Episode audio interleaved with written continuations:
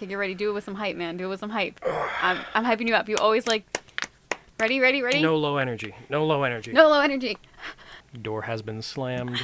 Hype has been hyped. Ah! Hello, everyone, and welcome back to Fast Pass, the history podcast in close to 30 minutes or less. As always, I am Jason. He's a pterodactyl, and I'm Megan. Uh, aside from the pterodactyl screeching, today we're talking about Mother Teresa, who was a very opinionated woman. and there's nothing wrong with opinionated women. well, there's nothing wrong with opinionated women, unless they're seen as extreme even by like Catholic Church standards. Look, the Catholic Church is extreme in itself, so. Oh no, you just made your home point. yeah, because yeah. of the whole uh, Templars, the Crusades, the Spanish Inquisition, the The schism, the schism, the whole uh, murder, uh, missionaries in the Latin America. there's missionaries in Latin America, Um, you know what? Pretty much everything is the scandals with them having sex with children. children. That's still going on today, and people just hide it. yeah. Yike. Anyways, but yeah, th- that's uh, extreme by their standards at the time. So you can only imagine. Yeah. But let's just take it back from the beginning. The the big. The beginning. Let's take it back from the beginning. Agnes, I'm gonna mess this up. I wanted to say gonorrhea, but that's not it at all. Agnes Gongsha Bojakshu? You're the one who's good at pronouncing things. Don't give me that look. I'm making it all up because I have no idea. Why didn't you just Google it? Yeah. Uh, she was born in uh, Skopje, Macedonia on August 26th, 1910. She's a Virgo. She was the youngest daughter of Nicola and Drana Bojakshu. Uh, her family was of Albanian descent, Mm-hmm. and funnily enough, even though Agnes would eventually be known as Mother Teresa, she refused to read anything about herself, any articles or books or whatever, because she was solely focused on her work. And uh, she never really caught up with any of the false information that was put out, specifically of her birthday being on the 27th and not the 26th, until a friend who was also an author asked her about it. It was like, "Oh yeah, when when was your birthday? Because people are saying the 27th, and I heard it was the 26th." Oh yeah, no, it was the 26th. I mean, out of everything though, like, out of all the horrible things that the press has written about people, getting your birthday wrong is like one of the least offensive things. Fair enough, fair enough. Um, as she grew up, she felt the call of God, and at the age of eight, her father passed away. Oof. Uh, at the age of 12, she felt like she was called to service, and it wasn't until the age of 18 that she joined the Sisters of Loreto, which was uh, an Irish parish that did missions in India. So, mm, oh, well. so she moved from Macedonia to Ireland, hmm and then went from Ireland to India. Yes, Three countries at 18 years old. yes. World traveler. Oh yeah. Uh, and it was when she was in Ireland with the Sisters of Loreto that she gained the name Sister Mary Teresa. And on May 24th, 1937, Sister Teresa made her final profession of vows, becoming, as she said, the quote, spouse of Jesus for quote, all eternity. Hot. From that time from that time on, she was called Mother Teresa. So she went from Wait, wait, wait, hold on. You're the spouse of Jesus, yes, so you're calling yourself Mother Teresa. yes. Doesn't make sense. Look, there's pastors who call themselves father probably because they have daddy issues. So I just accept it. She was a sister and got married and suddenly becomes a mother. Young men. Probably. Ooh. So she went from Agnes to Sister Mary Teresa to Mother Teresa after roughly 27 years on this earth. Pretty accomplished for a 27. Mm-hmm. Now, during this time and for some years later, she taught at St. Mary's High School in Calcutta, India. It is said that she witnessed so much poverty and suffering that it left a, quote, deep impression on her, which led her to ask the church for permission to go and teach and work, quote, amongst the poorest of the poor in the slums. That's pretty selfless of her uh, to start helping these people because I know people, myself included, who would see someone in need and just simply dismiss them or act like they're not even there. I guess it's just because we've become so desensitized to uh, homelessness and the suffering of others. It just doesn't make it good or right, though. No, it definitely doesn't. And it's all, I don't know. It, It's a It's all it's a huge propaganda. mess as it is. yeah, it's a mess and it's like fucked up that we're taught to like Mhm. not pay attention to people. As I was walking in New York this weekend, there was so many, and I just like, you're right. Yeah. So I guess, you know, we'll give a one point to Mother Teresa for being cool. Mhm. Um, but the coolest thing was that she started this quote open air school in the slums where she would just teach kids and do all of this with no money at all. Hmm. Her dedication to helping the poor would eventually lead to other volunteers wanting to join in and offer their time or financial support. Yeah, because uh, apparently at the start of the open air schools, she was teaching them to read and write in the dirt. She would Oh. literally draw images in the dirt. Uh, but she would keep this work up for quite some time, and then 13 years later, on October 7th, 1950, she received permission and officially erected her own order known as the Missionaries of Charity. This order, as of 2015, spans 139 countries with over 5,000 active sisters serving and almost 400 brothers actively serving in 21 countries. Yeah, so the main goal of the missionaries of charity yeah, missionaries of charity was to take care of those that no one else was prepared to look after, which included refugees, former prostitutes, mentally ill, the sick children, abandoned children, lepers, people with AIDS, uh, the elderly, and the convalescent. That's a lot of people, but who are the convalescent? Uh, convalescent people are those who are recovering from a disease or illness, but they're still capable of infecting others. Well, dang. She sure covers the board in terms of people that she intends to help. Oh, yeah. Uh, she also set up a bunch of houses specifically meant to take care of people with AIDS. There was a lot of them in the US and later on in other countries.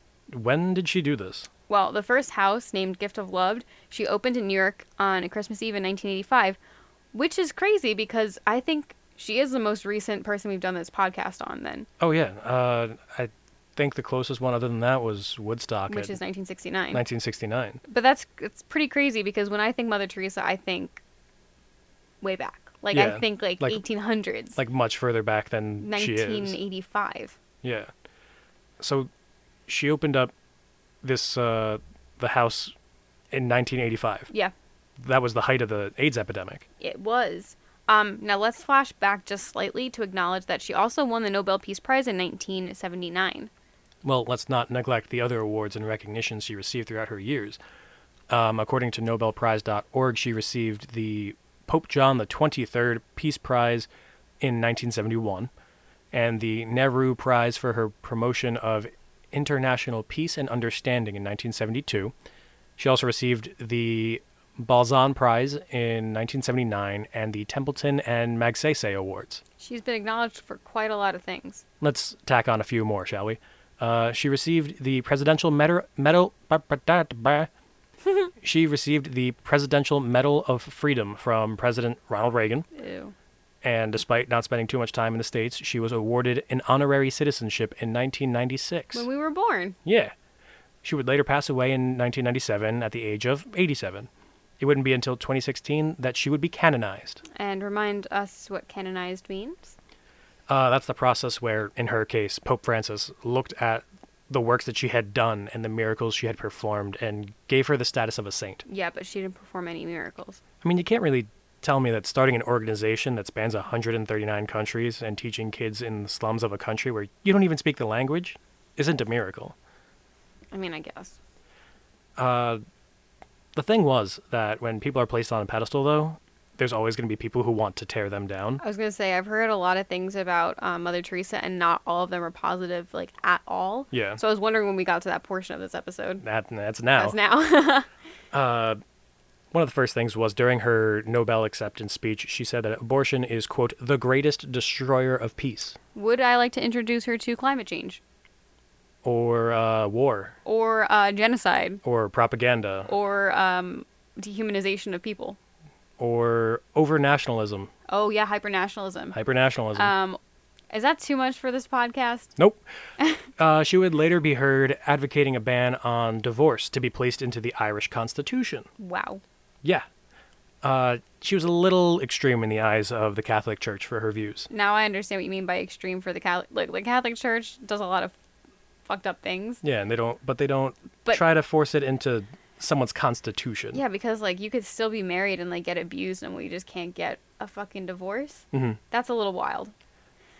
Well, as bad as it is, these things. And it's what? pretty bad. Yeah. As bad um, as it is, it's pretty it's bad. pretty bad.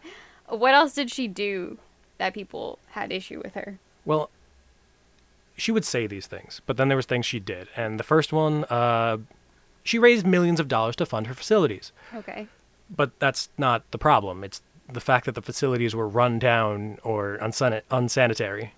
So that could basically be chalked up to them sending the funds to the wrong place. Yeah. Or if they sent it to food or medicine, they were sent to other locations that maybe wasn't hers or Yeah. they weren't the ones that needed to be checked out. Yeah.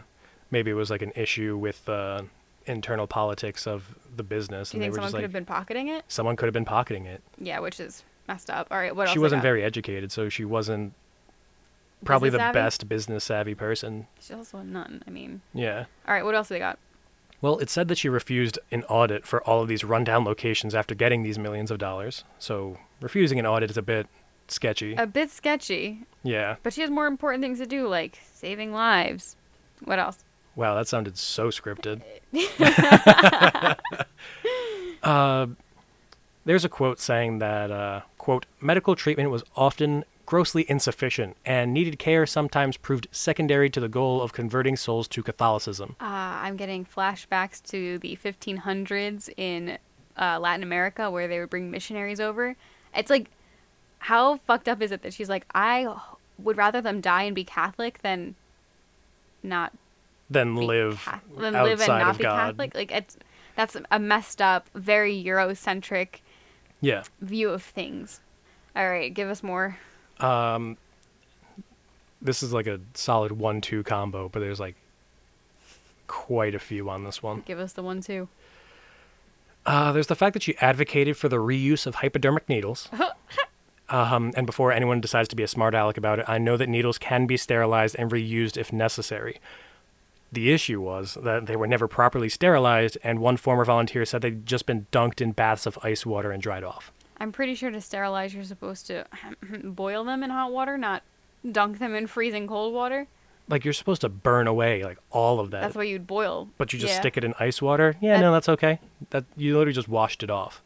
And You didn't sterilize you it. didn't sterilize it. That's disgusting. Yeah. And this is during the height of the This is the height of the AIDS epidemic. okay.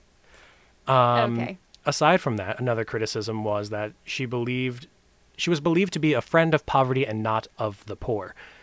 Uh, she is said to believe that poverty was a gift from God. I feel like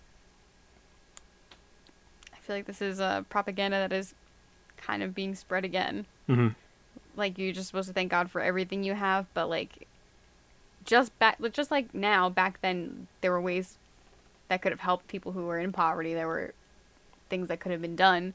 So Yeah. I think it's kind of messed up that she's like, you should thank God that you're poor. I feel like this was like a one-two punch from the way that she was brought up, because she was probably brought up like not too rich, so she joined the convent to uh, help ease the tension on the family. Mm-hmm. So, in the convent, she probably took like a vow of poverty to only have uh, what is necessary for her or provided by the church. And then she went to India to take care of like the lowest of the low, press, pr- basically like the dregs of uh, society. And in India, they have the caste system still, Yeah.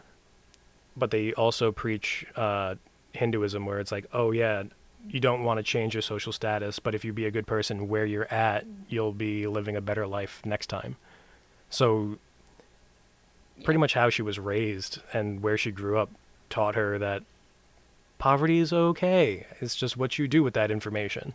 Which is just I think kind of fucked up. Yeah. Additionally, she was widely perceived to further disadvantage poor women, Well, considering she was the one who saying abortion was what the worst thing in the whole wide world. like the greatest the destroyer, greatest destroyer of peace. peace. I don't. I don't. It, it, it seems pretty on brand then. Hmm. Uh, lastly, I feel like this is a bit of a stretch personally, but I do understand how it can be perceived that way. Is uh, people felt that her work in impoverished countries or in impoverished neighborhoods was perpetuating the white savior narrative, while also while actually embodying quote a long tradition of political and spiritual colonialism. No, I see where that's coming from. Yeah. Like I said, it reminded me a lot of the 19, um, wow, the 19, the 1500s when Yeah. they had like France, Franciscan, was that the right ones? I don't know, when they had Possibly. missionaries come to like Latin America. And I mean, I think anything where you take people who are disadvantaged in any way and you try to push religion onto them, Mhm. um, and make yourself seem better because you helped them is a white savior narrative. Oh yeah. I also feel like it doesn't help that she didn't properly take care of the um, the buildings and the sanitation because I feel like if you were genuinely there to help people, Yeah. like that would be a priority. Yeah. But it, the fact that at the end of the day it was really just she wanted them to be Catholic Mhm. makes me believe that this is this was her perpetuating this white savior narrative in the 1980s even when it I mean sure we still have it today like that's that's a thing but it shouldn't have been you know what I mean Yeah. Like personally I feel like it's it's possible, but I feel like it's a bit of a stretch along the lines of she was raised in this community of helping other people. So she probably didn't see herself as the white savior, but more of I'm just trying to help these people uh, exist in a life that is better than their own. but even that thought is very white saviory because Fair. you don't you can't look at a community that isn't yours and assume that they'd be better off with your white um, religion or Mhm. your like help that way like i think that is quite ignorant of her and like y- i would say it's a different time but it honestly wasn't it was only like 50 or so years ago Yeah.